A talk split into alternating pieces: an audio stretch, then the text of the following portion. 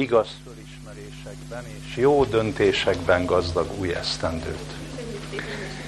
A sorozatunk most újra visszatér a Biblia magyar költészetben témakörhöz, és a mai alkalommal Kosztolányi Dezső lesz a témánk.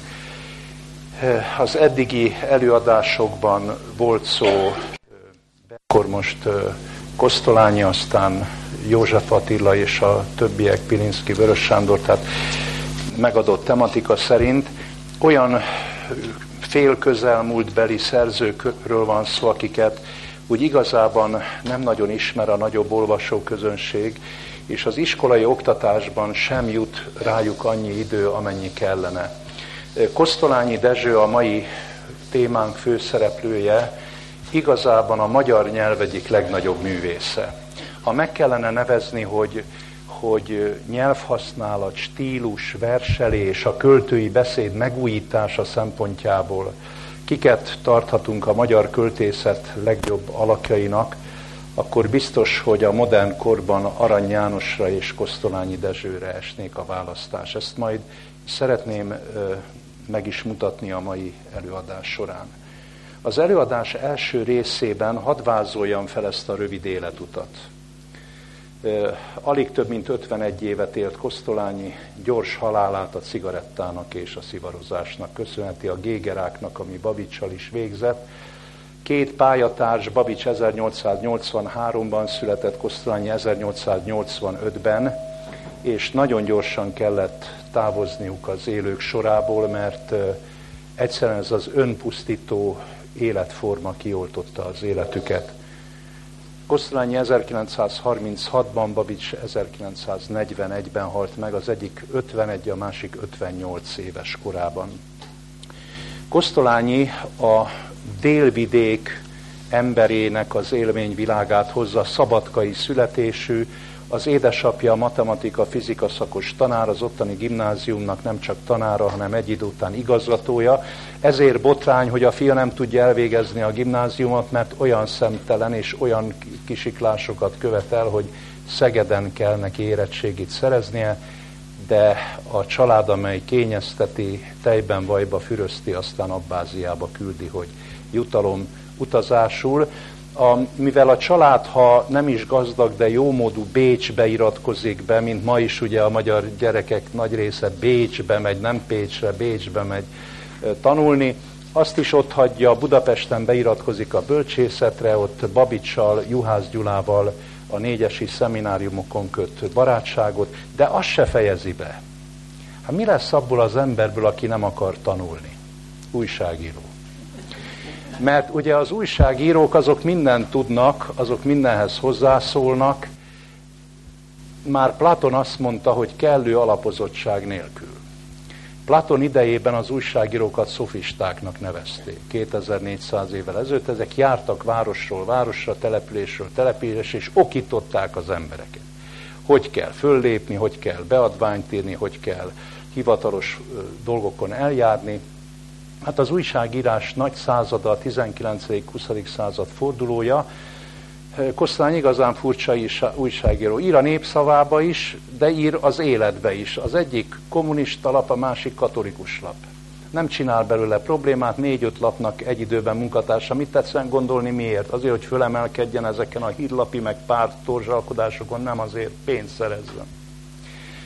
pénzt szépen szerez, 28 éves korában, 1913-ban már meg is nősülhet, és egy gyönyörű, szép pesti házat szed össze, persze 60 Lajos Báró segítségével, különböző kölcsönügyletekkel, az első világháborús pénzügyi mahinációkkal, de minden esetre Kosztolányi befutott ember már a tízes évek közepén, és a verseink kívül 1907-ben jelenik meg az első kötete négy fal között, majd 1910-ben a meghatározó kötete a szegény kisgyermek panaszai. A versek és a novellák után, meg az újságírói tárcák, cikkek után a 20-as évektől regényekkel is jelentkezik. A valóságos megújítója a magyar regényirodalomnak, amely Jókai és Mixát után nem találja a helyét, ugye Mixát 1910-ben meghal, olyannyira sikeres a regényírói pályája, kezdi a rossz orvossal, nagyon jó kis regény, a pacsírtával nagyon jó kis regény. 1922-ben megírja a Néró a véres költőt, mert két éven belül németre is lefordítanak, és kiír hozzá előszót, mint Thomas Mann. Thomas Mann dicséri Kosztolányit, József Attila ír majd Thomas Mannhoz költemény, de Thomas Mann Kosztolányit nagyon kedvelte, de Kosztányi volt a Magyar Penklub elnöke, 5-6 nyelven folyékonyan beszélt, rendkívül jó föllépése volt, járta Európát. Európában az egyik legismertebb magyar közíró Kosztolányi volt. A Néró a véres költő után, ami a Szabó Dezsővel való polémiájára tesz pontot, megjelenteti az igazán talán legnőbb regényét, az Édesannát, majd az Aranysárkányt. Mindegyik nagy mű, és Koszlánya annyira megerősödik, nem is, nincs is most már lekötelezve se a nyugatnak, mint Babics, se más lapoknak. 1929-ben robbantja ki a magyar irodalom történet egyik leghevesebb vitáját Adi körül, élesen neki megy Adinak, azt kívánja bizonyítani, hogy Adi középszerű költő, tulajdonképpen egy ilyen szembelgő, utóromantikus költő, óriási felzúdulás Babics védelmébe veszi. Adit, nagy hírlapi csata kezdődik, de Kosztolányi állja a sarat, és mindenféle moralizáló, világmegváltó, akár baloldali, akár jobboldali művészettel szembeállva hirdeti a homo esztétikus igazát, vagyis a, a világ jelenségein fölül emelkedő és a, a, a világ életébe bele nem szóló, csak azt fölülről szemlélő embernek az igazát. Ha valaki azt mondja 1929-ben, hogy Kosztránynak már csak 7 éve van hátra az életből, tehát ezt senki nem tudta megmondani, de Kosztolányinak 7 éve volt hátra az életből. Megjelentett még egy nagyon nagy verskötetet, és az egész magyar költészetnek, talán hogyha azt kellene megmondani, hogy melyik magyar költő jelentette meg az elmúlt 200 évben a legnagyobb kötetet, mint verskötetet, amiben van 70-80 vers, hát ez 1935-36 fordulóján Kosztolánya a Számadás című kötetét. Döbbenetes nagy kötet, majd ebből hallgatjuk meg a legnagyobb verset Latinói Zoltán előadásában, ami a magyar költészet egyik legnagyobb darabja, a hajnali részegség.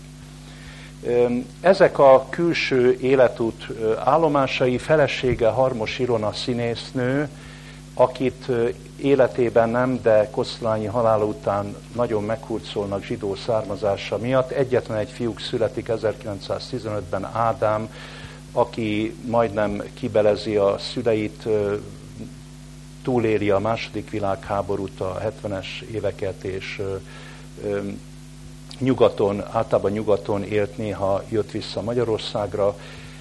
Kosztolányit a második világháború után elhallgatják, nem szívesen beszélnek róla. A rendszerváltás után reneszánsza következik be. Szabadkán és a délvidéken nagyon nagy népszerűségnek örvend mind a mai napig. Már szobrot emeltek neki Szabadkán, meg, nagyobb, meg is nagyobbították a szobrot. Magyarországon viszont Kosztolányi viszonylag az alig ismert költő közé tartozik. Ha azt nézem, hogy kit ismerünk mi belülről, és a világszemléletének és a költői tehetségének a mélyebb oldalairól. Ennyi a külső életrajz, most a belső életrajzra szeretnék rátérni, és én csak Kosztolányi költészetével foglalkozom, és a Bibliához való viszonyával. Egyébként minden egyes kötetében van bibliai verse, például az első kötetben a négy fal közöttben ott van a zsidók kivonulása, tehát egy ószövetségi téma, és a ballator, a ballatornak a dicsérete, a jobblatorral szemben, az, a bűn dicsérete az erényel szemben, igazi polgárpukkasztó és hát egész más szempontú versek, mint amiket megszoktunk. Aztán a következő kötetben ott van az Ádám című verse, az első emberrel való szembesülése, de azt kell, hogy mondjam, hogy Kosztolányinál nem annyira a biblikus versek, mint az óhatatlanul a Bibliához közelítő látásmód jellemző a költészetére, annak ellenére, hogy ő ateistának mondja magát, többször kijelenti, hogy ő nem hívő, és nem is tud hinni, és azt szeretném önöknek megmutatni, hogy aki programszerűen azt mondja, hogy nem tud hinni, mert az életben a hit nem igazán igazolható. És a mai világban a hit nem igazán számíthat sikerre, hogy az az ember, aki szinte dacosan ateista ember, az hogyan kerül egyre közelebb és egyre közelebb azokhoz a kérdésekhez, amelyeket a Biblia is felvet, és szakasztott ugyanúgy fogja megválaszolni ezeket a kérdéseket, szinte tudomásán kívül, mint azokat a Biblia. De nézzük a belső életutat. Koszlánynak az első kötete a négy fal között jelentős kötet, de mint első kötet, mint Babicsnál a levelek iriszkoszorújából, vagy a Juhász Gyula első kötete is nem igazán megszenvedett költeményeket tartalmaz, hanem egy ilyen, képzeljünk el egy ilyen magyar Rembo, Verlen, Mallarmé összegyúrást, egy ilyen minden témát megverselni tudó, sokszor a szonet nyelvén beszélő, nagyon zárt világú költőt, van ott is néhány jelentős vers, amit ajánlok a kedves olvasók, a hallgatóknak, például a Plátó olvasása közben, föltétlenül elolvasandó kosztányi vers, az élet nagy kérdéseit veti fel, nagyon szuggesztív formában ebben az első kötetben. Ahol Kosztolányi a saját hangjára talál ez a második kötete. Ez 25 évesen jelenteti meg, 1910-ben, ez a szegény kisgyermek panaszaiból. Miért? Érdekes maga a kötet is. A kötetben a versek úgy következnek egymás után, hogy nincs címük. Az első sor eleje van kiugrasztva címként. És egymás után jönnek ezek a, a versek, beöltözik felnőttként a gyermekmezébe, és megpróbálja az egész életet a gyermek szempontja szerint láttatni. Ez egész élete végéig megmarad a gyermekkornak egy ilyen himnikus dicséret, hogy az ember igazán ember a gyerekkorában volt. Van egy vers, ami arról szól, hogy olyan az emberi élet, mint a gyerekek játéka. A gyerekek nagy garral elkezdenek pakolni, rakodni, hozzákezdeni a játékhoz, azt egyszer csak váratlanul mindent összepakolnak, már vége is van. Na látjátok, ez az élet. Van eleje és vége, a közepe, mint a semmi döbbenetes vers, hogy az embernek van egy szép gyermekkora, amire mindig vissza lehet emlékezni, aztán van egy megszenvedett időskora, tulajdonképpen a felhőtlen boldogság és a fájdalom és a szenvedés ez, ami bele nyomja a pecsétjét az ember emlékezetébe, de mi van a 20-tól 60 éves korig? Amikor az emberek dolgoznak, loholnak, családot alapítanak, az mintha semmi lenne, mert annyi sok kötelesség, feladat van, hogy az emberek már nem olyan élménytelien élik át az életet, mint gyerekkorukban, vagy éppen a halálhoz közel. Ebben a, a, mutatok például egy verset ebből, ebből a válfajból, bár gondolom, hogy sokan ismerik, mint aki a sínek közé esett, az édesanyjár felidéző versei, de ennek az egész szegény kisgyermek panaszai utolsó darabját mutat, mutatnám be. Menj kisgyerek, most vége ennek is. Menj, drága gyermek, édes kisfiam. Most nem magáról, nem a kisfiáról, most magáról beszél. Ő, mint felnőtt, megidézi a gyerekkorát, és most önmagához szól, felnőtt szól a hajdani önmagához. Menj kisgyerek, most vége ennek is. Menj drága gyermek, édes kisfiam. A te utad a végtelenbe visz, de én előttem már a semmi van, a semmiség. Érdekes ez a versnyelv, hogy ugye a gyerek előtt még az élet végtelen, a felnőtt előtt meg az élet sokszor a sok hiába való küzdelem és feladat terepe a semmi, de hozzáteszi a semmiség. Mert amiért a felnőtt ember él, amiről a világ beszél, sokszor csipcsup ügyek, semmiség, de ez a vers nyelve, hogy valamit kell, de én előttem már a semmi van, meg a, a semmiség.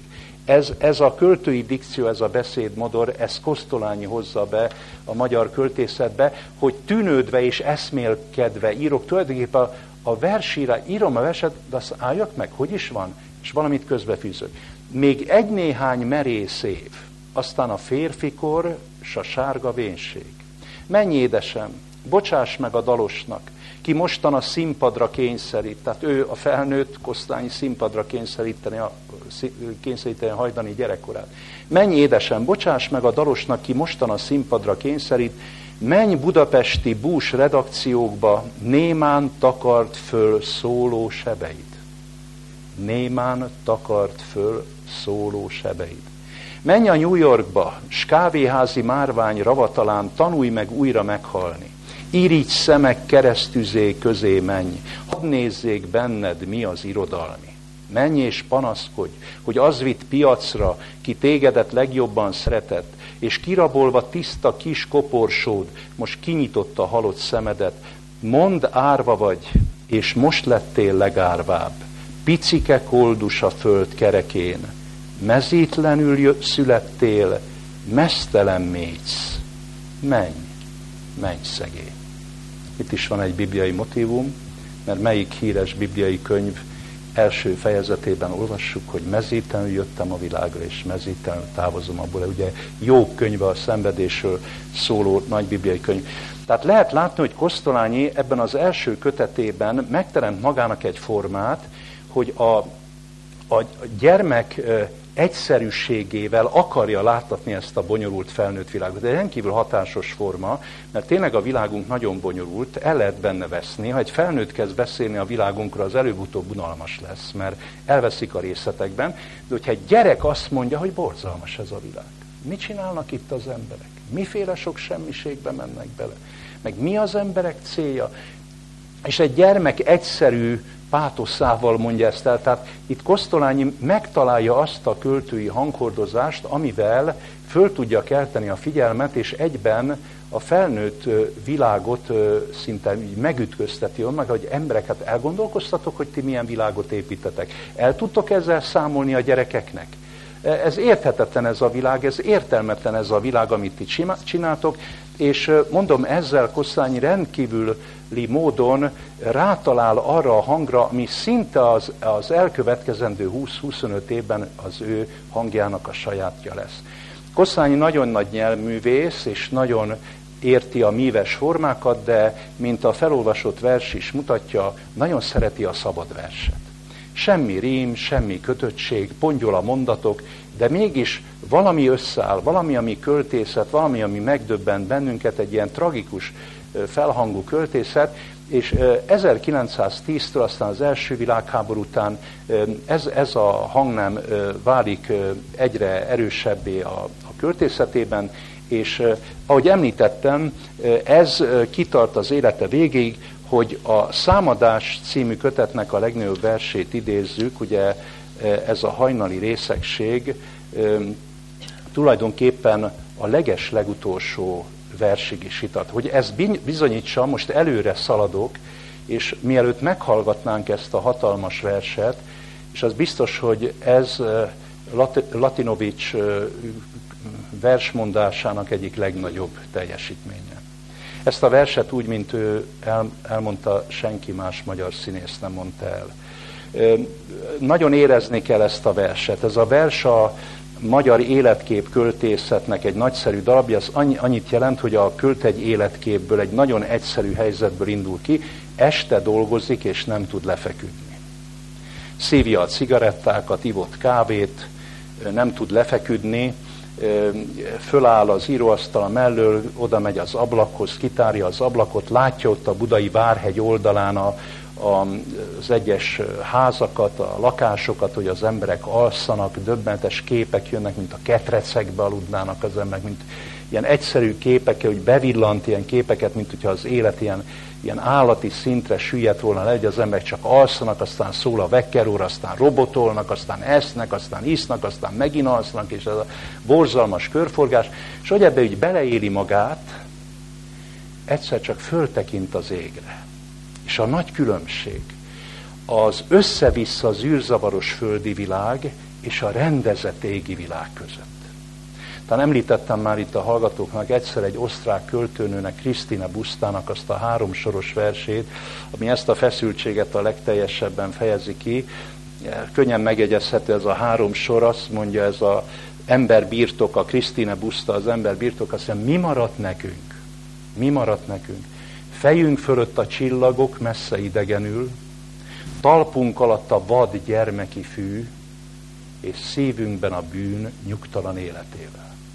Tehát az ember a csillagok meg a fű között járja itt a földi vándorútját, és mi maradt nekünk, ez a sok zűrzavar, ez a sok bántás, ez a sok rossz, amiből nem tudunk kikecmeregni, mi is bántunk bennünket, és megbántak a bűn, ott tenyészik az emberekben, nem tudnak tőle megszabadulni, tehát a csillagok nem tudnak rajtunk segíteni. Kosztány azonban éppen erre viszi a versvonalát, akkor föltekint a csillagos égre, és a gyönyörű látványát elkezdi pazar módon részletezni, mint egy, az egyszerű látomást, az egyszerű életképet átviszi egy látványba, mint hogyha az égbe bál lenne, jönnek, mennek a tündérek, az angyalok, és fogadáson is a bálnak a gazdája, ugye maga az Isten, de hát nem mondja ki a versben sohasem, hogy Isten, és azt mondja, hogy ez olyan, mint az elsüllyedt gyerekkor. Na itt van a szegény kisgyermek panaszai 1910-ben, 35-ben és 25 évvel később is, de az elsüllyedt gyermekkor, és akkor eh, elkezd gondolkozni, hogy hogy, hogy ezt most látja csak meg, 50 évesen látja meg, mivel ment el az élete, robotolással, munkával, szenvedéssel, hogy, hogy, hogy erről a csodáról, ami a létezés csodája, itt is ütközteti, igazán, mint az egzisztencialistát ütköztetik, hogy van élet, meg van létezés. Mi élünk, de nem létezünk. Itt a földi élet az már egyre távolabb kerül az igazi létezéstől. Élünk, de nem létezünk. Kivéve a megszólal ez a telebe, ez aztán a jelzi, hogy létezünk. Kérném szépen, hogy mindenki kapcsolja ki, mert ha Latinovics közben megszólal a telefon, akkor Kérnek szépen mindenkit, hogy hatástalanítson minden kézigránátot jó katonához. Méltóan bár hölgyek a többség, de a kézigránátot nem szabad kioldva behozni egy, egy terembe. Legyenek kedvesek ezt megtenni. Most is a legszebb helyeken vagyok megzavarva. Tehát elkezd aztán gondolkodni, és itt is kimondja, hogy nézd csak. Tudom, hogy nincsen mibe hinnem és azt is tudom, hogy el kell mennem innen. De pattanó szívem feszítve húrnak, dalolni kezdtem akkor az azúrnak. Micsoda játék? Az azúrnak dalol. Ez csak magyar költő tudja megcsinálni persze, mert a magyar nyelvben az azúrt, mint kék, égkék, meg az úr, ugye az homonim, ugyanaz. Nem mondja ki, dalolni kezdtem akkor az azúrnak, annak, akiről nem tudja senki, hogy hol van annak itt nem lelek sem most se holtan. Majd megkérdezzük, hogy miért nem leli Kosztolányi az Istent. Miért nem leli az Isten? És azt mondja, hogy bizony barátom a porban, ahol lelkek és göröngyök köz botoltam, mégiscsak egy nagy, ismeretlen úrnak vendége voltam. Ez a vers végkicsengése. Persze csak részleteket villantottam fel. Hallgassunk bele most egy nagy kosztolányi versbe, hogy utána visszamenjünk majd, és fölfejtsük az idáig vezető utat, és arra a rejtére keressünk választ, hogy miért nem találta meg Kosztolányi az Isten, és közben az életbeli kérdéseit hogy-hogy megválaszolta az Isten szerinti válaszokkal. Hallgassuk meg most akkor a verset. Elmondanám ezt néked, ha nem unnád. Múlt éjszaka háromkor abba hagytam a munkát, le is feküdtem. Ám a gép az agyban zörgött tovább, kattogva, zúgva nagyban. Csak forgolódtam dühösen az ágyon, nem jött az álom.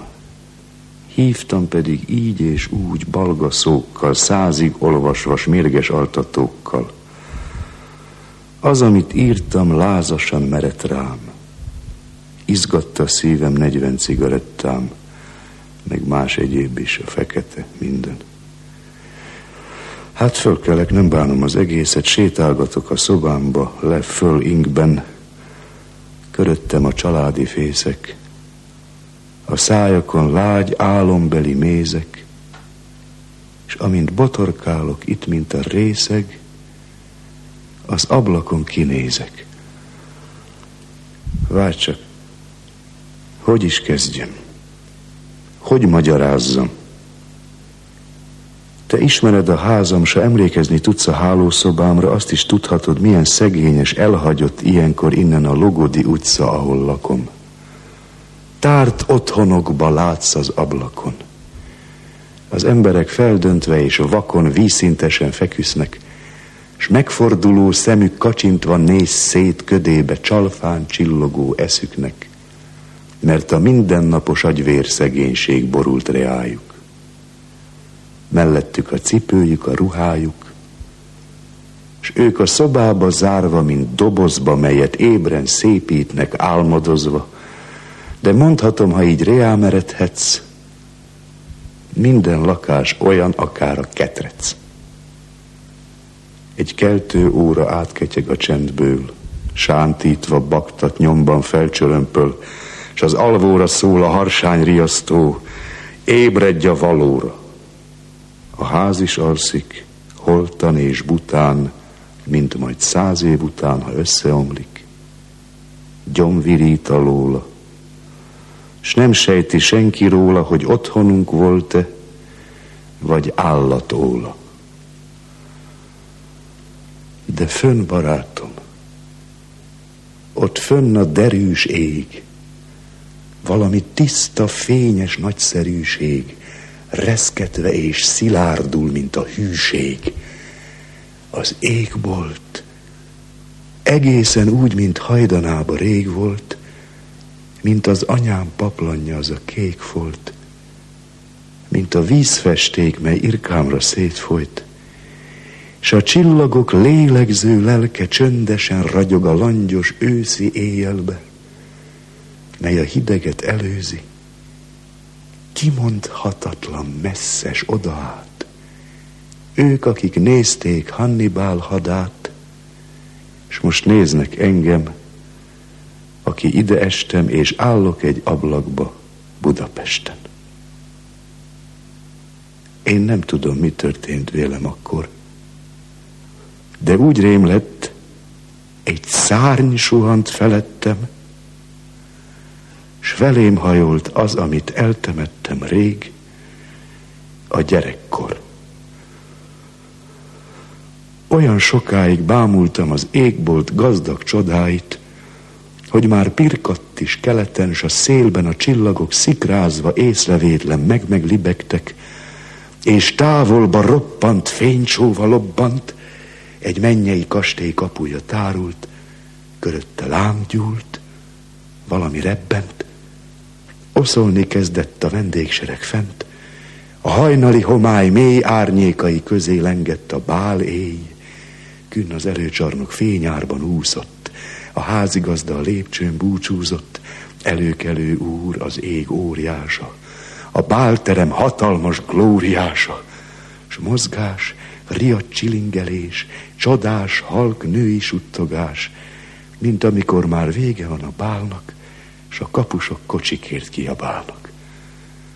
Egy csipkefátyol látszott, amint távol homályból gyémántosan aláfoly, egy messze kéklő, pazar belépő, melyet magára ölt egy drága, szép nő, és rajt egy égkő, behintve fényjel ezt a tiszta békét, a halovány ég túlvilági kékét, vagy tán egy angyal, aki szűzi szép mozdulattal csillogó fejékét hajába tűzi, és az álomnál csendesebben egy arra ringó, könnyűcske hintó mélyébe lebben, s tovább robog kacérmosolja lebben, aztán amíg vadparipái futnak a farsangosan lángoló tejútnak, arany konfetti záporába, sok száz batár között patkójuk fölsziporkáz. Szájtátva álltam, és a boldogságtól föl-föl kiabáltam. Az égbe bál van, minden este bál van, és most világolt föl értelme ennek a régi nagy titoknak, hogy a mennynek tündérei hajnalba hazamennek, fényes körútjain a végtelennek. Virrattig maradtam így, és csak bámultam addig. Egyszerre szóltam. Hát te mit kerestél ezen a földön? Mi kopott regéket? Miféle ringyók rapságába estél?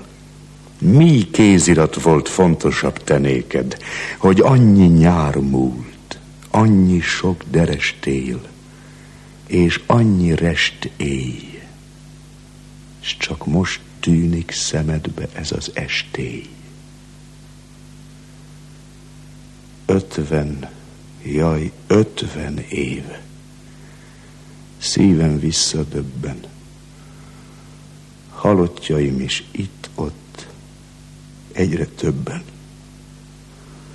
Már ötven éve tündököl fölöttem ez a sok élő, fényes égi szomszéd, ki látja, hogy könnyen, mint morzsolom szét. Szóval bevallom néked, megtörötten földig hajoltam, és mindezt megköszöntem. Nézd csak, tudom, hogy nincs semmibe hinnem és azt is tudom, hogy el kell mennem innen. De pattanó szívem feszítve húrnak, dalolni kezdtem ekkor az azúrnak. Annak, kiről nem tudja senki hol van. Annak, kit nem lelek se most, se holtan. Bizony ma már, hogy izmaim lazulnak, úgy érzem én, barátom, hogy a porban, hol lelkek és göröngyök közt botoltam,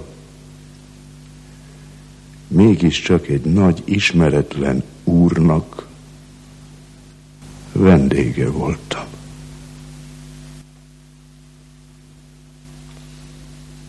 Hát ugye érezzük, ez igen nagy vers ha elkezdjük ugye a magyar költészetet mondjuk a Kölcsei Vanitátum Vanitásától a Babics esti kérdésén át, a Tóth Árpád ereige egy reketyebokorhoz, vagy a Pirinszki apokrif, tehát a, a magyar költészet, ugye a véncigány, az előszó, a világosságot. Ki is adtam ezekről a nagyversekről egy elemzést, mert mondhatnám nem is túlozva, hogy egész Európa nem tud ennyit összetenni mint ez az egy költészet, a magyar költészet, ezekből a nagy versekből, de ezek között is egészen nagy orom ez a hajnali részegség. Ezek után csöndbe kell maradni, vagy csak erről a belső beszélni, de én nem választhattam ezt, mert szeretném önök előtt bemutatni a kitűzött célomat, hogy Kosztolányi, aki ebben a versében is azt mondja, hogy, hogy négy csak tudom, hogy nincs semmibe hinnem miért nincs az embernek semmiben sincs hite? Miért nem lehet az embernek szerinte semmiben sem hite? Korai versében ez a ez egy korai versét idézem, gyűlölöm magamat, ez a vers címe. Hogy gyűlölöm magam, mindig csak én, változva folyton, s mégis változatlan, tükörszobába járok, s száz alakban másolja halvány képemet a fény. Csak én, csak én, a végtelen egy én. Ki a szívben szunnyadó szobormás? Arcom kacag belőle hű, de oly más. Ki az árnyék a falon? Enyém. Nem gyűlöli úgy a rab tömlöcét, hol örökös a végtelen sötét, s magába rogyva ordít társtalan, mint ahogy én utálom önmagam. A korai kosztányi költészettől fogva azt látjuk, hogy Kosztányi az a költő, aki tényleg a 20. századi embert adja vissza, akinek állandóan minden gondolata csak maga körül forog. Az igazi egoista ember, az én. Mindent az én mérlegére tesz. És ez be is vallja. És ez az én, ahogy elkezd élni, hát mire törekszik ez az én? Élvezetekre, pénzre, sikerre. És mindez Kosztánynak meg is adatott. Minden megadatott. Még a monarchia utolsó éveiben, de a világháború sem szekte szárnyát. Mondom, hogy a világháborúból ő, mint háztulajdonos és mint egy ünnepelt költő, meg is írja a boldog szomorú dalban. Van már gyerekem, van már kenyerem, borom is van. Van gyermekem és van feleségem. Szívem minek is szomorítsam. Van épp elég eleségem. Van kertem, a kertre rogyó fák suttogva hajolnak utamra, s benne a dió, mogyoró, mák terhétül öregből a kamra. Minden megvan az énnek. De néha megállok az ében. gyötrődve, halálba hanyatlón, mint lázbeteg ki föleszmél, álmát hüvelyezve halkan, hogy jaj, valaha mit is akartam, mert nincs meg a kincs, amire vágytam, a kincs, amiért porig égtem, itthon vagyok itt a világban, és nem vagyok otthon az égben. Ugye döbbenetes nagy verseket ír erről, hogy az ember mennél inkább belemegy a földi létezés forgatagába, és minden vágyát ki tudja elégíteni, van pénze, siker, ugye már sokan előre köszönnek, és énekes ifjú fiának valangén, hogy én Magyarországban vagyok, úgy beszél, mint Salamon király a prédikátor könyvében, hogy már minden az enyém, és akkor döbbenek rá, hogy minden hiába valóság. Mert valahogy az életnek, a létezésnek a központjához nem jutottam el. Nem tudom, hogy miért is élek. Mindenem megvan, és ezzel, hogy mindenem meg lett, most veszítem el azt, hogy miért is élek. Miért is él az ember? Miért is él az ember? Kosztolányinak érdekes versei vannak el, hogy miért is él az ember. Van egy kicsit hosszú vers, ezt nem idézem, de mindenkitől kérem, hogy olvass el. Ez a vers cím, hogy verés. Verés. Arról szól a vers, hogy az ember itt a földi életben minden jót kíván magának úgy, hogy maga elgondolja és megkívánja, de sokszor verést kapunk a hozzánk közel állók részéről is. Családtagoktól, barátoktól, akik szeretnek bennünket, óhatatlan verést. Azt mondja, hogy ha a gyerekemnek nagy a láza, az is verés, mert hát az én gyerekem hogy fog meggyógyulni. Ha a feleségemmel valami baj van, az is verés, mert az én szívemet aggasztja. És arra jut el ebben a versben, hogy tulajdonképpen nem a jólét vezeti az embert el az igazi céljához, az élet igazi céljához, hanem azok tudják meg, hogy miért is érdemes élni, akiket az élet megpróbáltatásai ösztökélnek valami egész más irányba, amibe ő akart haladni. És mi az életnek a legnagyobb megpróbáltatása?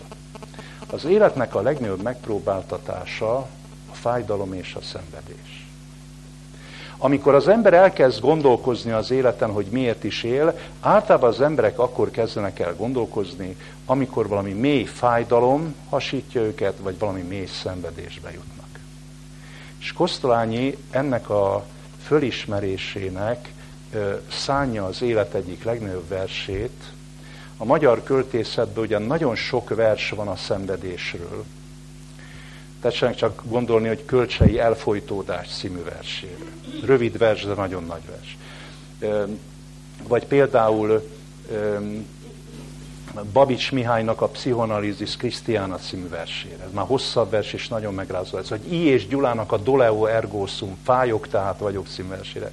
Ez senki ki ne hagyja ki a magyar költészet nagy alkotásait, tehát kölcsei elfolytódás, Babics Pszichoanalízis Krisztiána, I és Doleo Ergo. De amit erről a kérdésről Kosztolány ír a Vatkovácsban, Kosztánynak egyik legnagyobb verse a Vadkovács. Ugyanolyan nagy vers, mint a hajnali részegség, amit előtt tetszettek hallgatni, de az 8 perc, ez meg egy perc.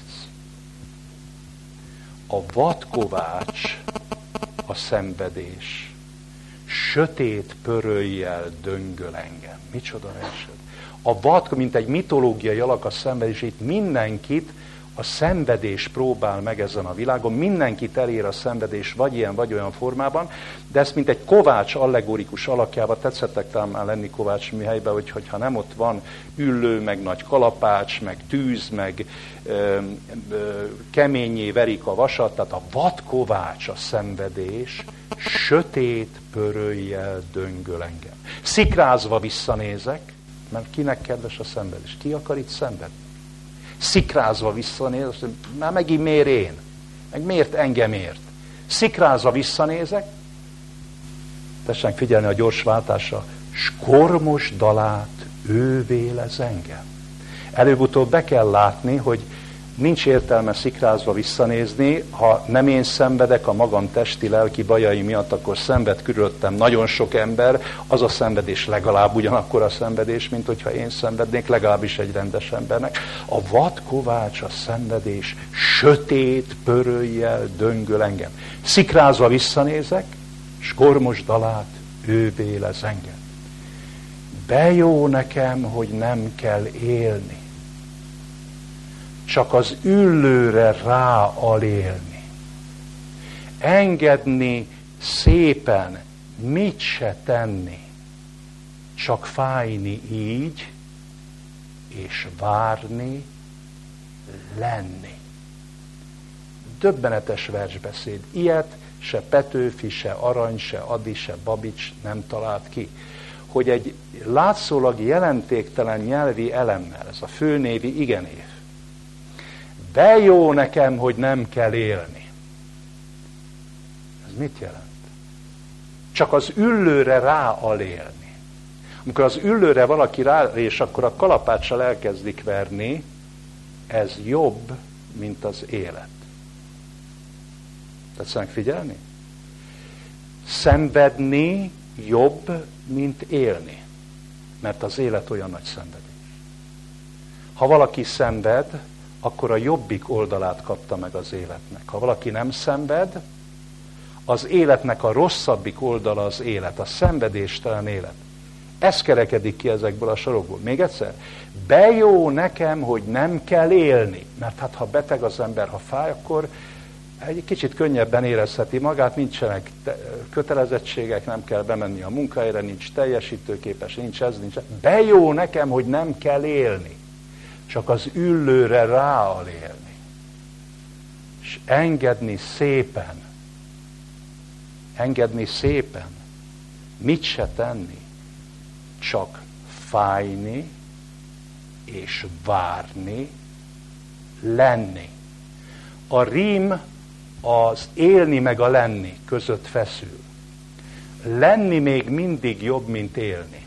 Mi a különbség az élet meg a lét között? Hogy a létet akkor ismerjük meg, amikor a szenvedések elkezdenek püfölni bennünket. És a megismert lét, a szenvedés teljes lét jobb, mint az élet. Ezért a harmadik verszak, verj vad kovács, verj vad kovács, világfutóvá, érzéstelenné és meretté, tökéletessé és tudóvá, kemény, fájdalmas műremekké. Alig, ha van nagyobb vers. Ilyen csontszikár, ilyen kevés szóval, semmi sallang, itt semmi módség nincs ezen a húson. Verj vadkovács világfutóvá. Mert a világ, hogy egy másik versében mondja Kosszányi, nem embernek való. Embernek ellenséges földgolyó, ezt mondja az Intés az öregebbek tiszteletére című versében, ezt is tessen kell olvasni. Intés az öregebbek tisztelet, tiszteletére. A, a világot az ember, a rossz, a bűn, bibliai nyelvén a sátán, a sok gasság annyira eltorzította, hogy veri vadkovács világfutóvá. A világot itt kell hagyni. Először lélekben, és utána, hogy, hogy itt hagyjuk a világot, ez nem szerencsétlenség. Veri Vatkovács világfutóvá. De most van ez a célhatározói szerkezetekkel, ez érdekes jelzőkkel. Azt mondja, hogy érzéstelenné és meretté. Tehát, mint a vas. Érzéstelenné és meretté. De ha valaki azt gondolná, hogy ez már a tárgyak szintjére valahogy olcsuk ki a tudatunkat, mert borzalmas az az élet, nem, azt mondja, tökéletessé és tudóvá. Mikor lesz tökéletes az ember, mikor lesz tudó az ember, amikor a szenvedésekben elkezd gondolkozni, és az igazi léttel szembesülni, és nem a hamis élet cifraságai között játszani a cirkuszt érzéstelenné és meretté, tökéletessé és tudóvá, kemény, fájdalmas, és még az utolsó szóra is tarthat, műremekké.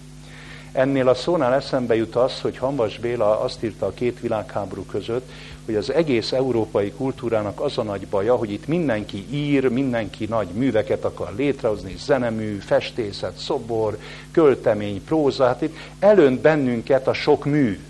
Mű őrület van, mondja Hanvas Béla. Később ezt így és Zsula így mondja, hogy az emberek előbb tanulnak meg írni, mint olvasni. Itt mindenki közölni akarja önmagát. Itt mindenki valami nagy dolgot akar, hogy én is itt vagyok, gyerekek, figyeljetek rám, olyat mondok erről a világról, ezt mindenkinek köteles megtanulnia. És azt mondja Hambas Béla, hogy az emberek elfelejtkeznek arról, hogy nem nagy művet kell létrehozni, hanem hagyni kell, hogy a mi életünk legyen mű, példamutató mű mások számára. Ezért mondja, hogy Veri Vatkovács világfutóvá, érzéstelenné és meretté, tökéletessé és tudóvá, kemény, fájdalmas műremekké. Mert mikor lesz az ember igazi ember? Akkor, hogyha a fájdalmak és a szenvedések hatására nem a látszatvilággal szembesül, hanem a valóságos világgal, nem látszat életet él, hanem a létezés valóságosan éli meg, vagyis mi a létezésnek az értelme? Azt mondja egyszer Kosztrány, a létezés értelme az igazság, a szeretet, és ami ezeknél több, a fájdalom. Én csak könnyeimen át tudom igazán látni a világot, különben vak, koldus vagyok. Csak könnyeken át igazán adja ki a világ a magat kontúrjait. És hogyha ezt végigkövetjük, akkor fordulhatunk oda, amit mindenki kezébe adtam, aki később jött, majd elvehet innen az asztalról. Három kosztolányi verset adtam mindenki kezébe, hogy ne csak így hallgatni tessenek, hogy tessenek belenézni a versekbe. A három vers közül az első egy négy soros. Ez szemléletes képe annak, hogy Kosztolányi minek tartotta a munkát, a költészetet, mi köze volt ennek az életéhez. Kérdések munka közben 1928-as a vers. Hányadik cigaretta az, amit szívok? Merre füstölög el életem vonatja? Hová robogok én a vak éjszakában? Mi békés vetést gyújt lángra szikrán? Egyik képből megy át a másikba.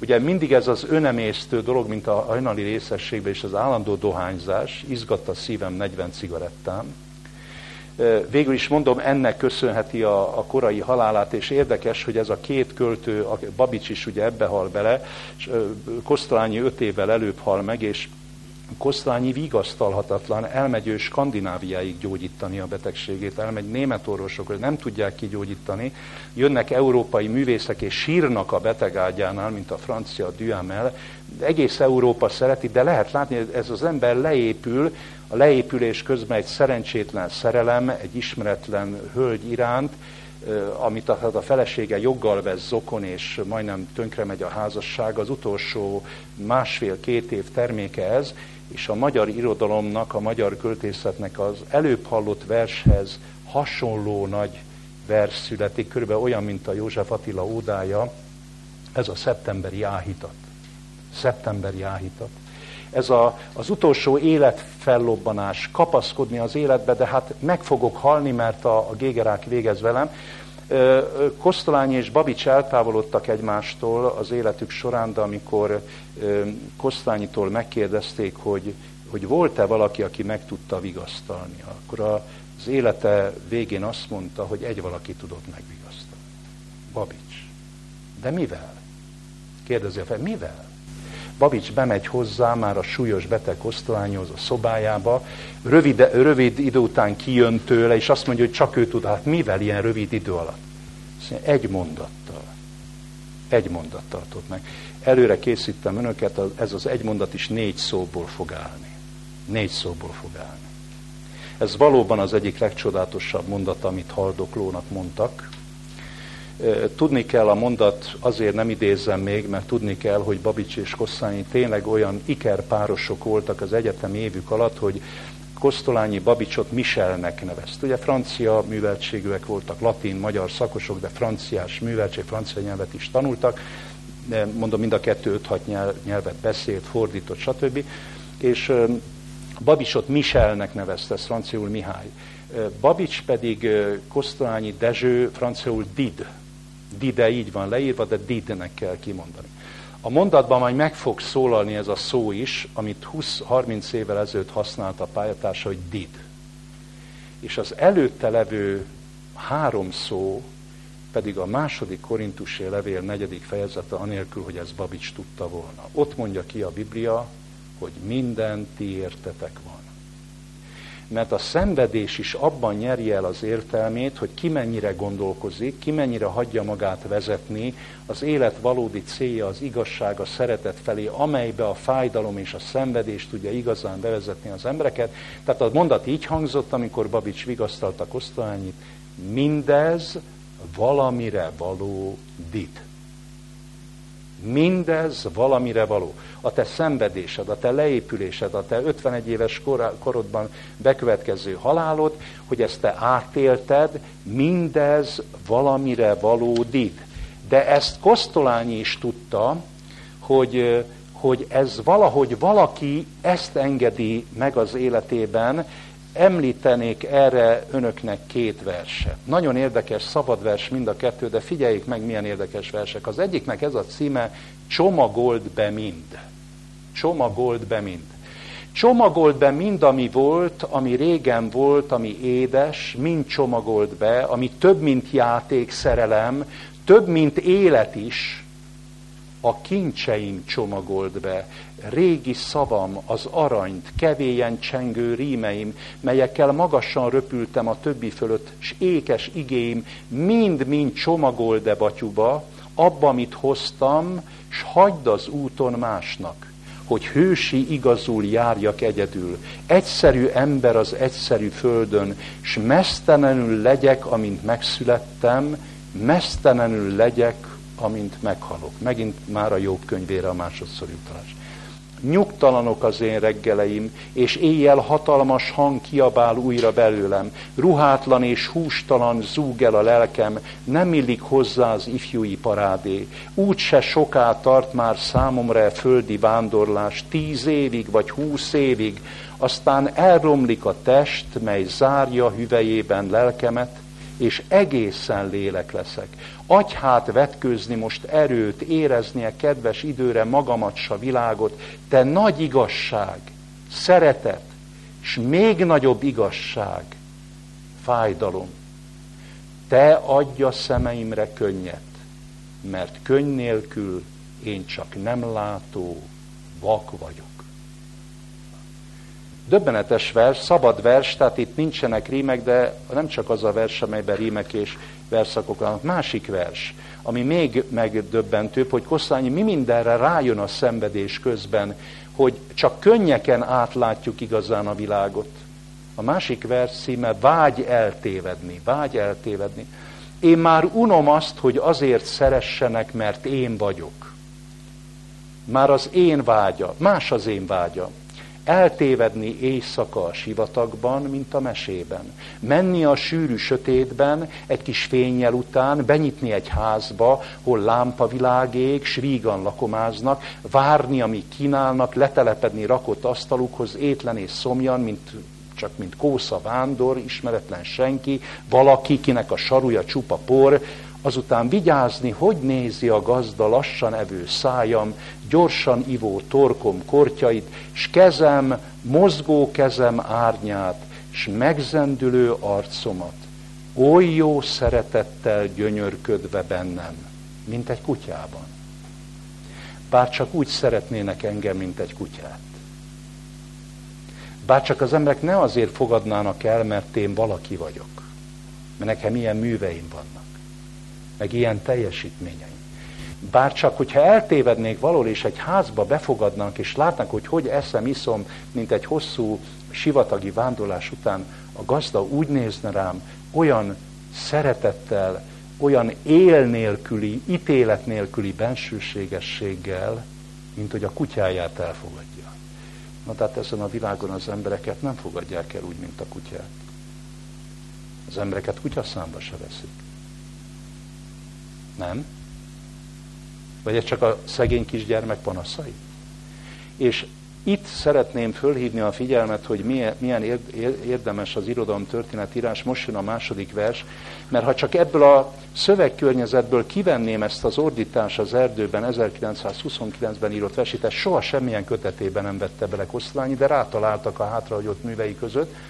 De az irodalom történet az folyamatokat is lát, és látja azt, hogy egy költő mivel küzdik, mi, mi az a belső mozgás, amit viszi őt a hitetlen, őt, aki nem tudja Isten létét elfogadni, de az életbe beleütközik azokba a dolgokba, amelyek óhatatlanul Isten szerinti felismerésre vezetik. Ordítás az erdőben. Uram, irgalmaz! Ad nekem kegyed! Elmúlt megint egy év a régi csendben, de most fölordítok egyszerre negyven. Eszembe jut minden, hová megyek? Hová viszel? Tám pihenek egyet? E kőre itt? Hagy kissé megpihennem. Vagy mint a vásogt gyermek bőgni. Nem, nem, nem akarom. De hogy? De mit tegyek? Én mentem eddig nem gondolva merre, beléfogózva atyai kezedbe, de most velőm és vérem összefagy. Amint vezetsz itt te homályos erdőm, én nem látlak, én alkotóm, teremtőm, én rombolom, félek veled, ki vagy? Ha ezt csak úgy maga, magába olvassuk ezt a verset, azt mondjuk, na hát íme egy tipikus, mondjuk egy gyermek korában, Kosszányék családja katolikus család volt, tehát templomba járó család, utána elveszíti a hitét, újságírók között nem sok embert láttam, aki ott nyerte volna a hitét. Tehát az újságírók között, művészek között, bohém élet, éjszaka járunk a színházba, megírjuk a színikritikát, kocsmázunk, bordéba megyünk, hát ez volt Adinak, Kosztolányinak, ebből csak mondjuk Babics maradt ki, mert Babicsnak volt egy emberi tartása, de ezek úsztak az árral, és pénz volt, hír volt, és akkor azt mondja itt Kosztolányi, hogy, hogy én eddig mentem eddig nem gondolva merre, beléfogózva atyai kezedbe, hát egy kis csúsztatás, se, sehol ilyen nem volt az életben. Mikor látja az ember az Istent idegennek? Mikor nem tudja elfogadni az Isten létezését? Amikor az önző embernek elvárásai vannak, és Isten ezt nem elégíti ki. Amikor az önző ember azt mondja, az Isten engem segítsen, az Isten engem gyámolítson, szívok 40 cigarettát, de maradjak száz évig életben, leiszom magamat, ugye Adi is a legjobban a az asztal alatt érezte magát, ez Fülep Lajos leírja a visszaemlékezésében, Kosztvány ebben nagyon adipártoló volt, ezért is ment neki nagyon adinak, mert általában azok mennek neki a másiknak, akik ugyanazt csinálják, mint a más. De ez a Kosztolányi, aki látszólag azt mondja, hogy egy ismeretlen úr, egy azúr, de mégis dalolok az azúrnak. Miben dalol az azúrnak? Hogy az élet lényeg, hogy előbb olvastam, az igazság, a szeretet, és ami még nagyobb igazság, a fájdalom. Mert a fájdalom, a szenvedés vezet el az igazi igazsághoz, az igazi szeretethez, tehát a megszenvedett igazsághoz és szeretethez, és ezért kell befejezésül a harmadik verset, ez is önök előtt van, vita tárgyává tenni, mert az az ember, aki érzi azt, hogy, hogy elrontotta az életét, hogy nem így kellett volna, ezt ugyanígy nem mondja ki, de látja már, hogy az önzés meg a szeretet egyékényen nem fér el. Az én életem önző élet volt, és most bepillantásom nyílik, hogy igazság, szeretet, fájdalom, még nagyobb igazság. Itt jön Kosztolányi kései költészetének ez a különös artikuláció, a könyörgés, az ima. Könyörgés az itt maradókhoz. Érdemes már a címen egy, egy kicsit elgondolkozni, mi az, hogy könyörgés az itt maradókhoz. Akik itt maradnak. Én elmegyek. Melyik bibliai könyv mondja azt, hogy hát jobb innen elmenni. Sőt, jobb lenne még ide se születni. Mert olyan borzalmaknak van kitéve az ember, mert az ember, ha nem keresi Isten, sokkal több kárt okozhat magának, mint valamennyi ellensége okozhat neki. Ez Prédikátor könyve negyedik fejezet. Könyörgés az itt maradókhoz. Ha meghalok majd, mélyre ássatok, gyarló valomban meg ne lássatok, kötként inogjon eltűnt társatok, s nekem szegénynek megbocsássatok. Mit tudok mondani az életemre? Elhibázott élet, rossz élet, de, de gyenge voltam, és talán ti is gyengék vagytok, de ne ítéljetek. Nézzétek el, hogy ilyen voltam, de egy voltam közületek.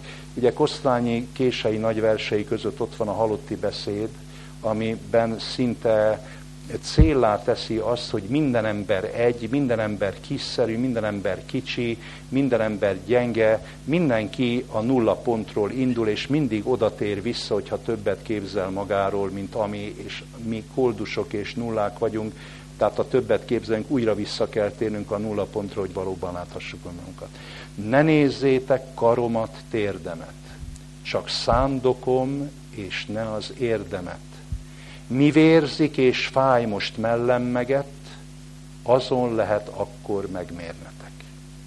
Érdekes játszadozás, egy Kosztánya az egész költészetében játszik, hogy hallgatták ezt a nagy verset, ez tele volt játékkal, rímjátékkal, csillogással, játékkal, kis humorokkal. Mit jelent az, hogy ne nézzétek karomat, térdemet, csak szándokom, és ne az érdemet? Persze, ne a külső teljesítményt nézzétek, de azt, hogy én jót akartam, de hát mindenki jót akar. Hát mindenki jót akarva tesz rosszat, nem? Az egész világ elmondhatja magát, én csak jót akartam, és itt kijön ez az űrzaval, amit életnek nevezünk.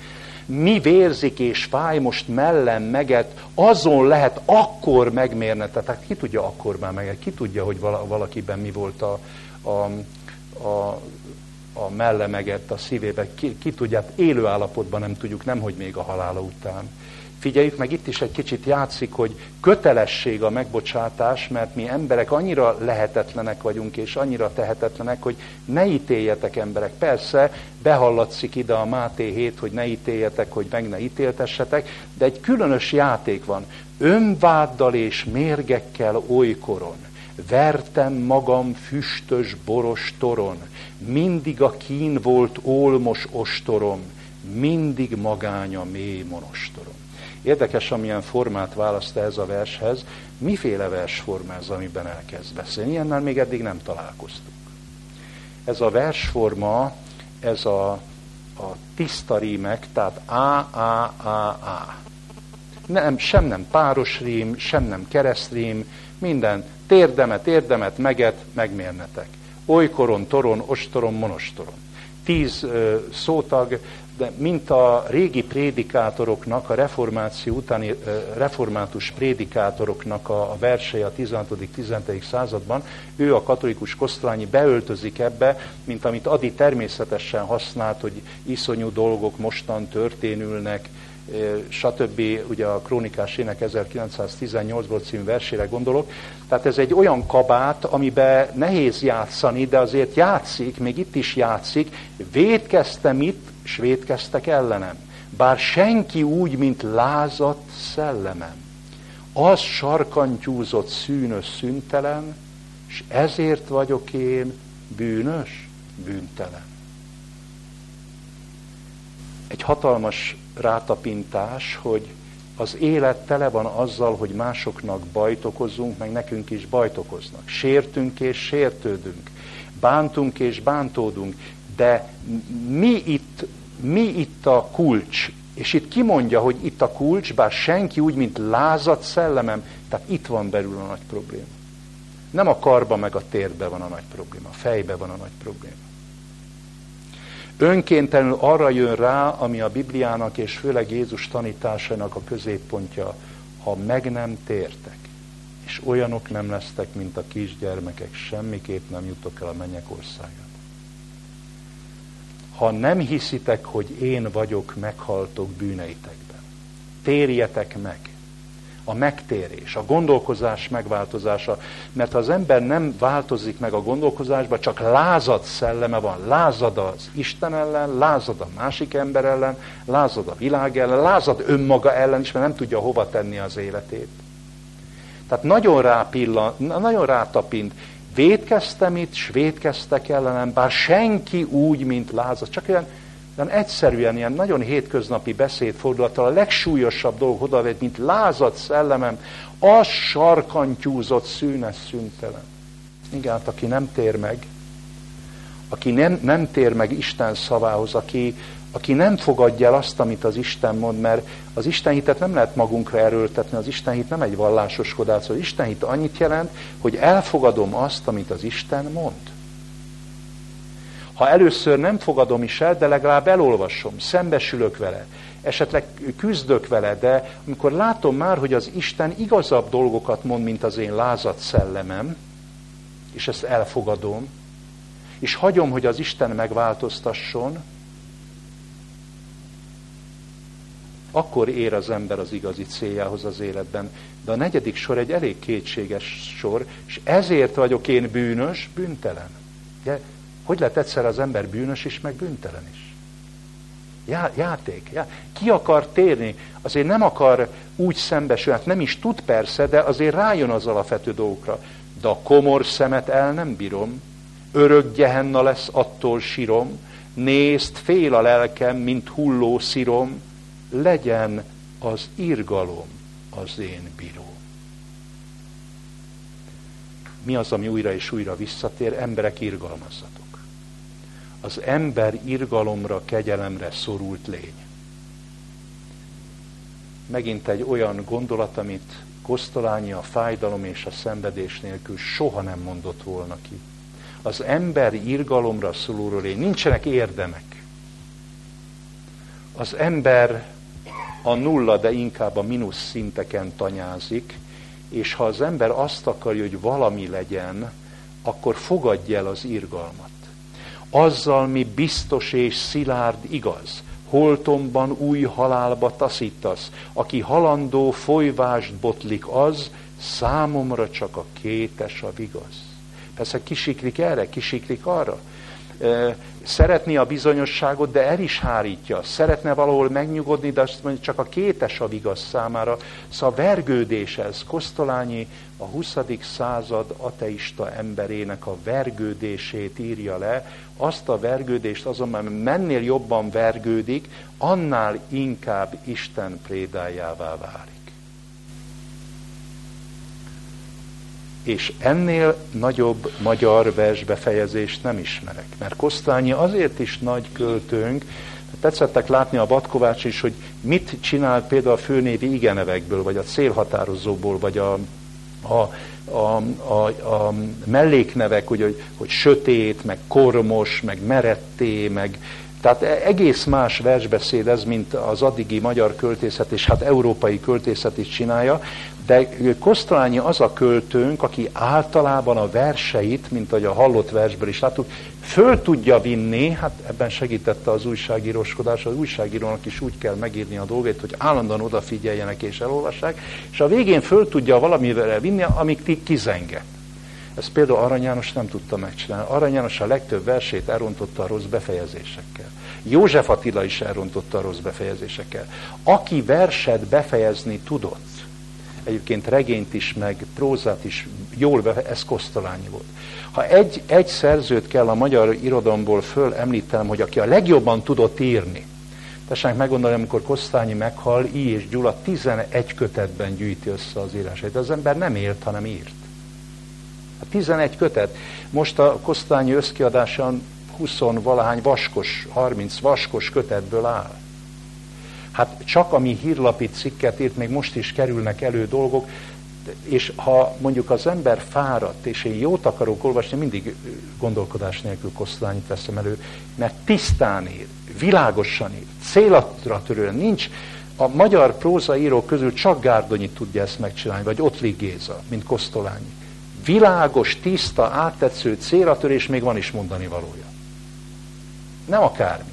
De a verseiben, hogy egy ilyen versbefejezés, ami most jön, a kancsal emlék szépítsen tovább, mint hold, mely a felhőken oson át, s széthordva megbocsátó mosolyát, ezüsté bűvöl minden pocsolyát.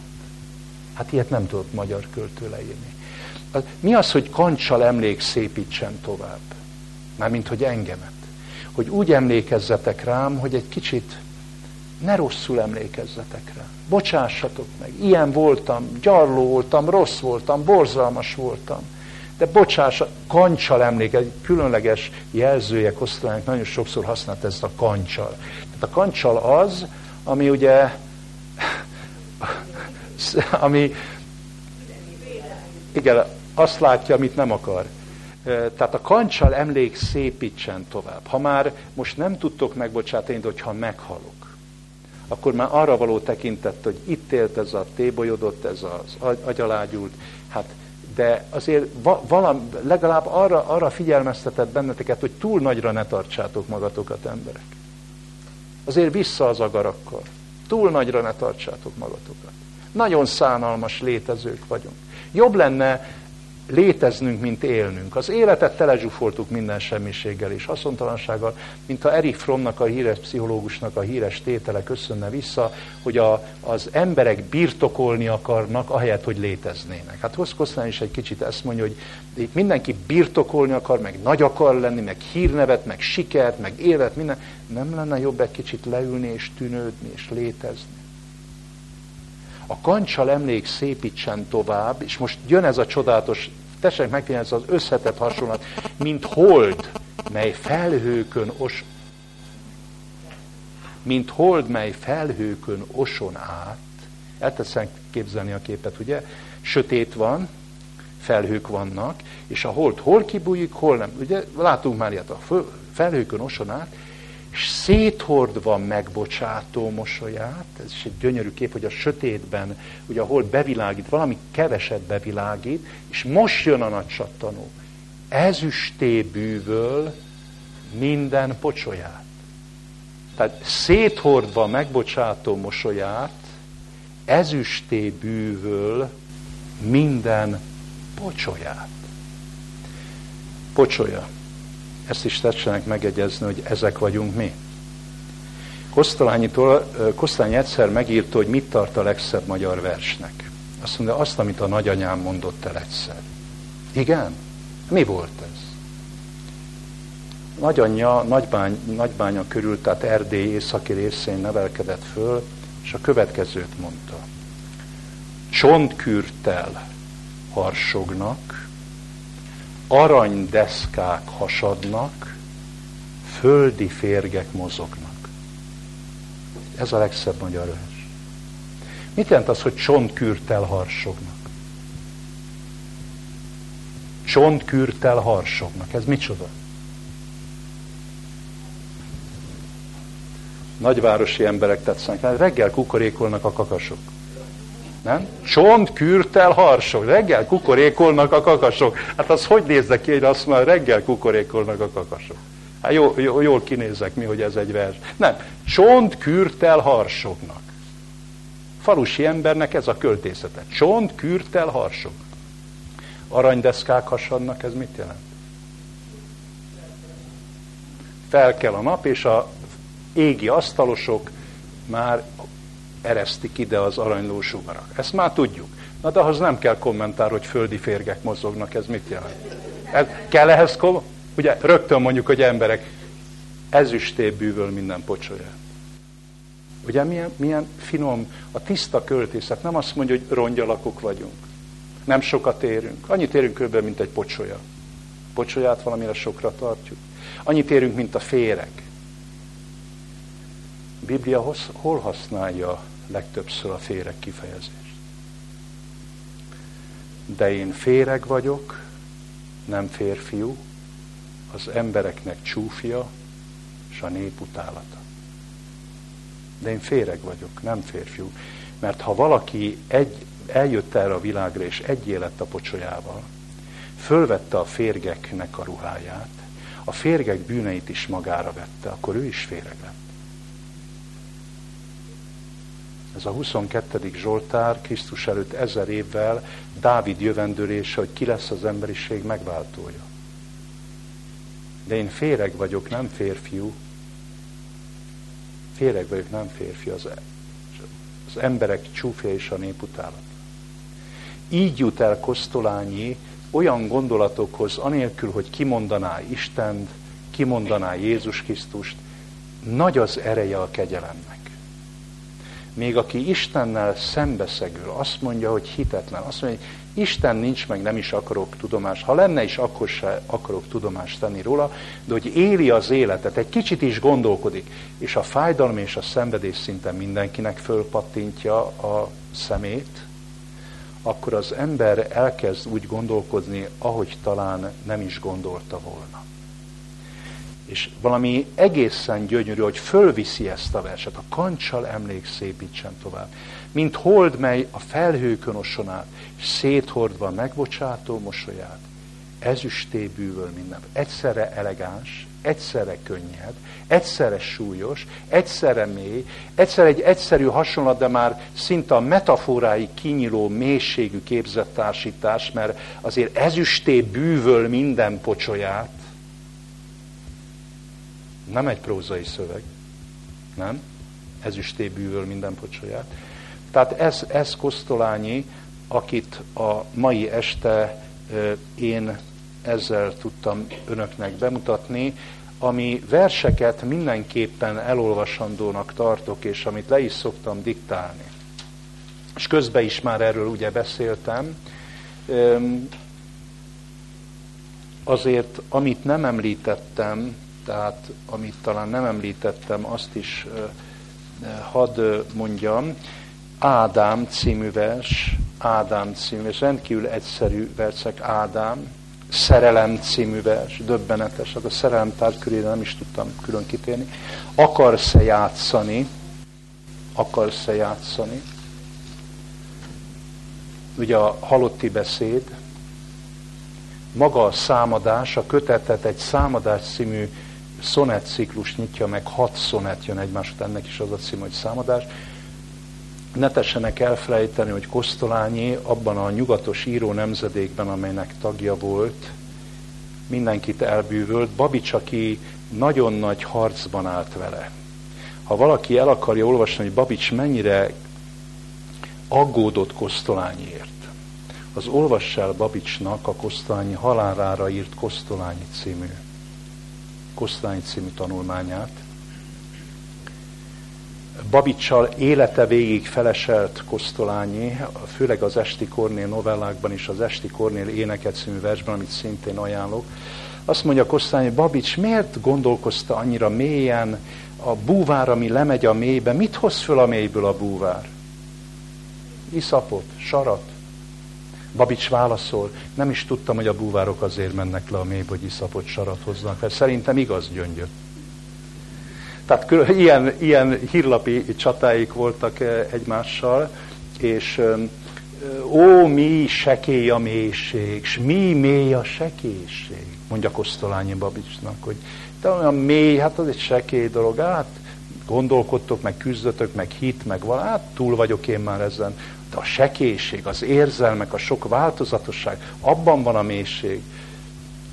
Babics azt mondja, hogy nem, én aggódtam azért, hogy Kosztolányit elragadja az újságírós lendület, meg az egész fiatalkorban egy kicsit félresiklott irányvonal, de amikor jött Kosztolányi életében a boldog szomorúdal, amikor jön, jönnek ezek a halálversek, ezek a fájdalomversek, akkor láttuk őt igazán, akkor született meg az igazi Kosztolány, amikor meghalt.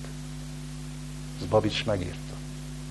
Ez nagyon igaz, nagyon megrendülten olvasok.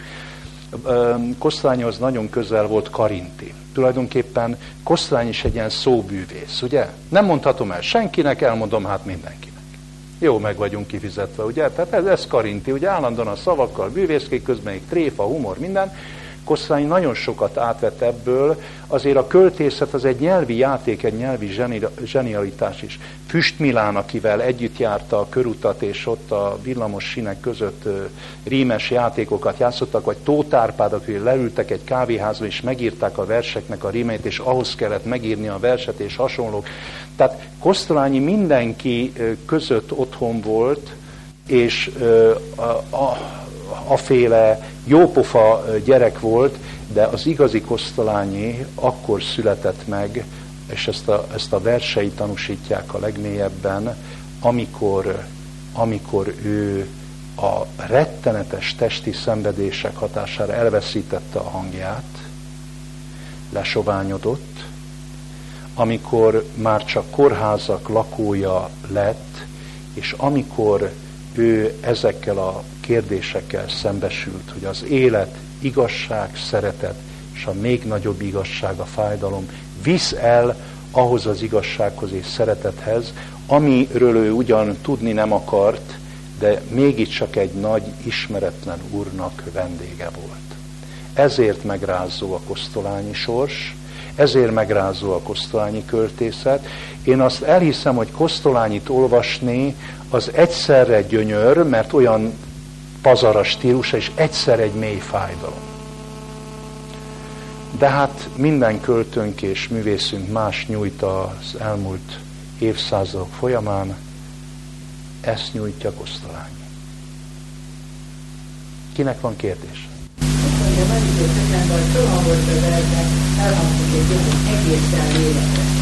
Igen. Ezért nem gondolom, hogy akár neki még minden embernek valahol az a, a lágya a lélekében. Igen. És azért azt gondolom, hogy azt nem tudhatjuk, hogy Isten hogy vélekedik, hát sok mindent tudhatunk, de azért az, az izgalom, az, az, azt gondolom, a még ismereteiket felülmúlva. Igen. Na ez egy érdekes dolog. Először is Kosztolányi világszemléletileg a korai megnyilatkozásai, ugye említettem a Plátó olvasása közben, platonista volt. Tehát a test és élek, éles ellentétét vallotta. Ő nem abból indult ki, amiből a Biblia, hogy test és élek az így fonódik össze, mert ebből indult volna ki, akkor 40 cigarettát nem szívott volna el. Mert azt látta volna, hogy a teste, lelke erre rámegy. A teste is, meg a lelke is ráment erre. Na most nagyon érdekes versei vannak, a más versekben például ilyeneket mond, hogy az ember mikor lesz ember. Akkor lesz ember, hogy lelkileg közli magát a másik ember, és a másik ember fogadja be, és gyúrja őt ebből a lelki megnyilvánulásból össze, úgy, mint Isten gyúrta az első emberpárt, tehát, hogy lélektől lélekig. Ez ugyan Tótárpád vers, de Kosztány is ezt vallja, hogy az embernek a lényege az, az, az a belső valami, az a belső tartalom, ami megközelíti a másik embert, és ha a másik ember elfogad engem, tulajdonképpen azzal járul hozzá, azzal teremt meg engem, mert különben egy partra vetett hal vagyok. Nagyon érdekes verseket ír ebből a tárgykörből is. A lélek halhatatlanságát azt ő nem feszíti tovább, mert ő ilyen, tehát ő nem egy módszeres gondolkodó, nem egy Babics, vagy nem egy Arany János, ő nagyon sokszor ötleteken úszik, mint Karinti, nagyon sokszor benyomásokon, érzéseken. Barta János, a Debreceni Egyetem professzora foglalkozott sokat Kosztolányivel, és azt mondja, hogy Kosztolányi az a magyar költő, akinek a maga biopszichikai volt a legközvetlenebb érzékelés. Amit a biológikum, amit az ösztönöm, a vágyam, amit, amit közvetlenül érzek, ez vagyok én.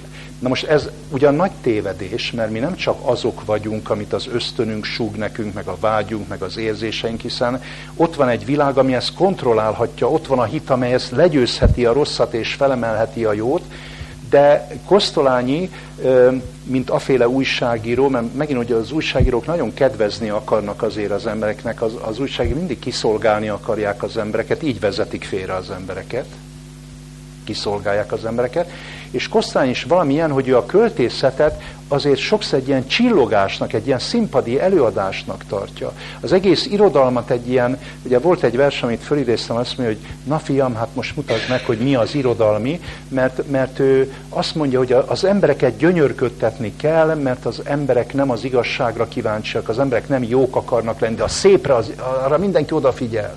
Valami jól hatásosan van megfogalmazva, Például egy nagy versekosztánynak ezt is tessenek elolvasni Ének Virág Benedekről. Virág Benedeket 18. századi tisztes, de hát nagyon közepes magyar költő és műfordító volt, Virág Benedek. A Tabánban lakott, szerzetes volt egyébként, szerzetes rendbe tartozott, és Kosztolányi ír egy csodálatos verset, hogy jaj, de jó lenne most a 18. században élni, elmenni Virág Benedekhez, mert ki a költő, ott mondja ki ebben a Énekvirág Benedek, hogy ki a költő, azt mondja, ki görcsös szókat gyalulva, gyúlt szemekkel, tág pupillával nézte az eget. Föl fogni? Görcsös szókat gyalulva, gyúlt szemekkel, tág pupillával nézte az eget. Félelmetes nagy sor, nem? Mert a költő, ez egy szóasztalos a költő.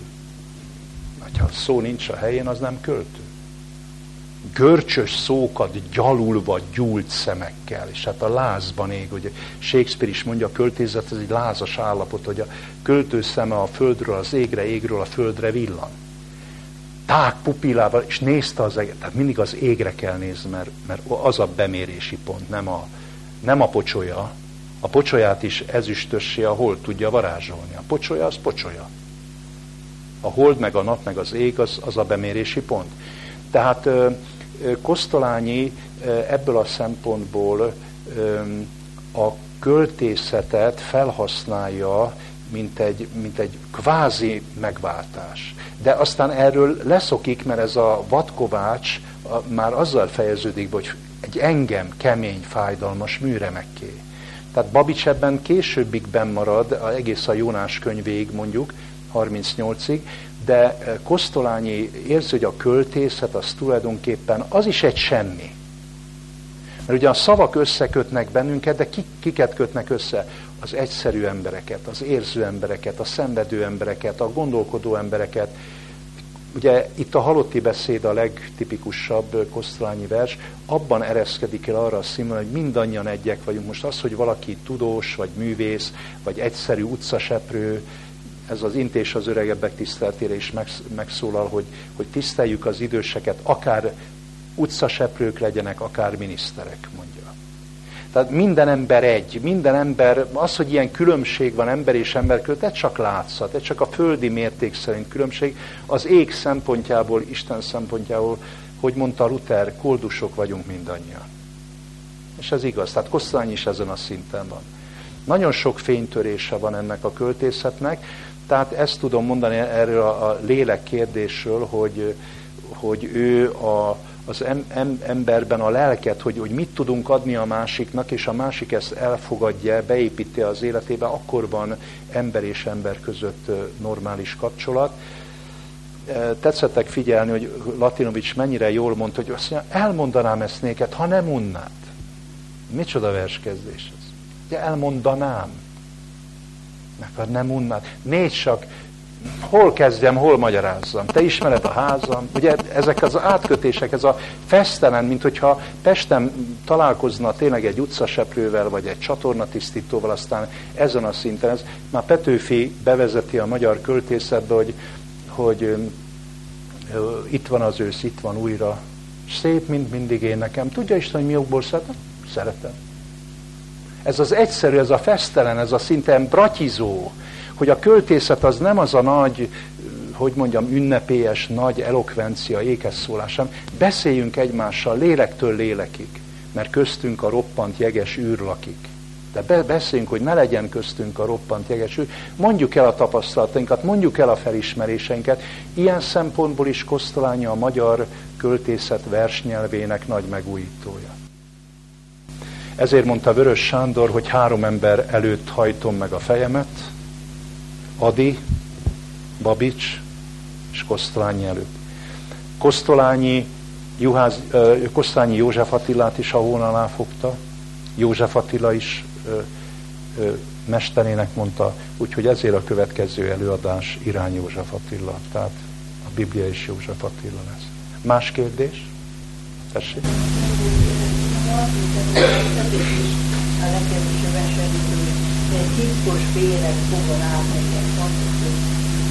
Hát az más féreg.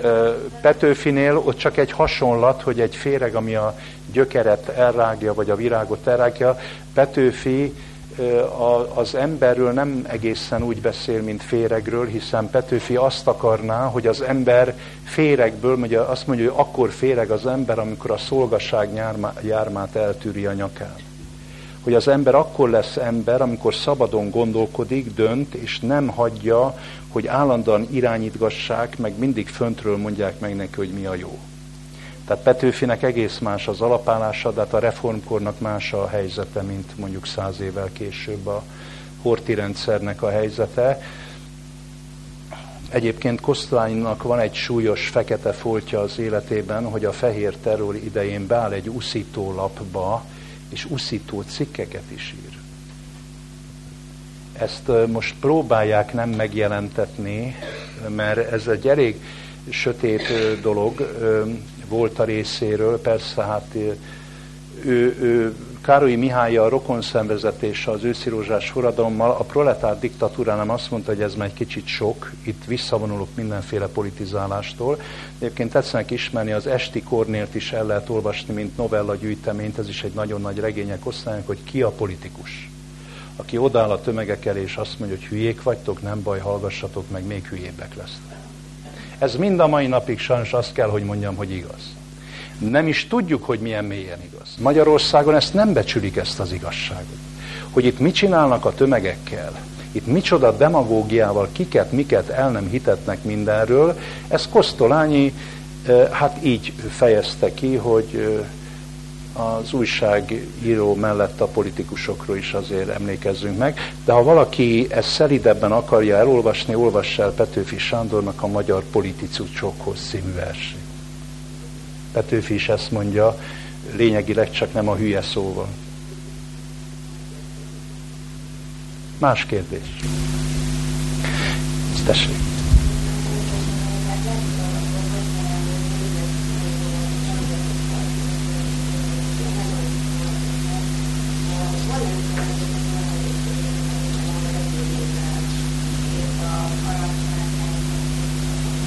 Igen, hogy Kosztolányi tulajdonképpen egy ilyen epikureista, hedonista alkat, hogyan ismer olyan mélységeket. Én azt gondolom, hogy egyrészt a gyermekkora volt nagyon tartalmas és gazdag, azért az édesapja, akiről sokszor megemlékezett, akinek a, az ősei 48-as honvédok voltak, az édesanyja családja patikus volt például.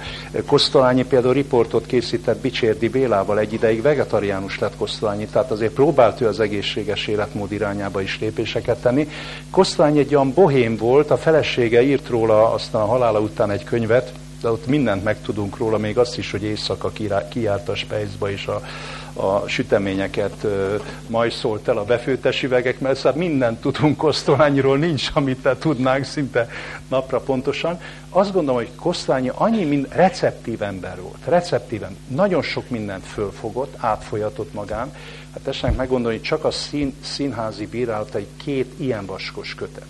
Hát csak az életében annyi színdarabot, amit megnézett Hát hogy tudta ő a kisujjából a Néró a véres költött? Mit foglalkozott ő a Róma korabeli viszonyokkal? Egy történetírói könyvet nem, nem olvasott el, csak ő neki az volt a felfogása, hogy az emberek mindig buták voltak, mindig gonoszak voltak.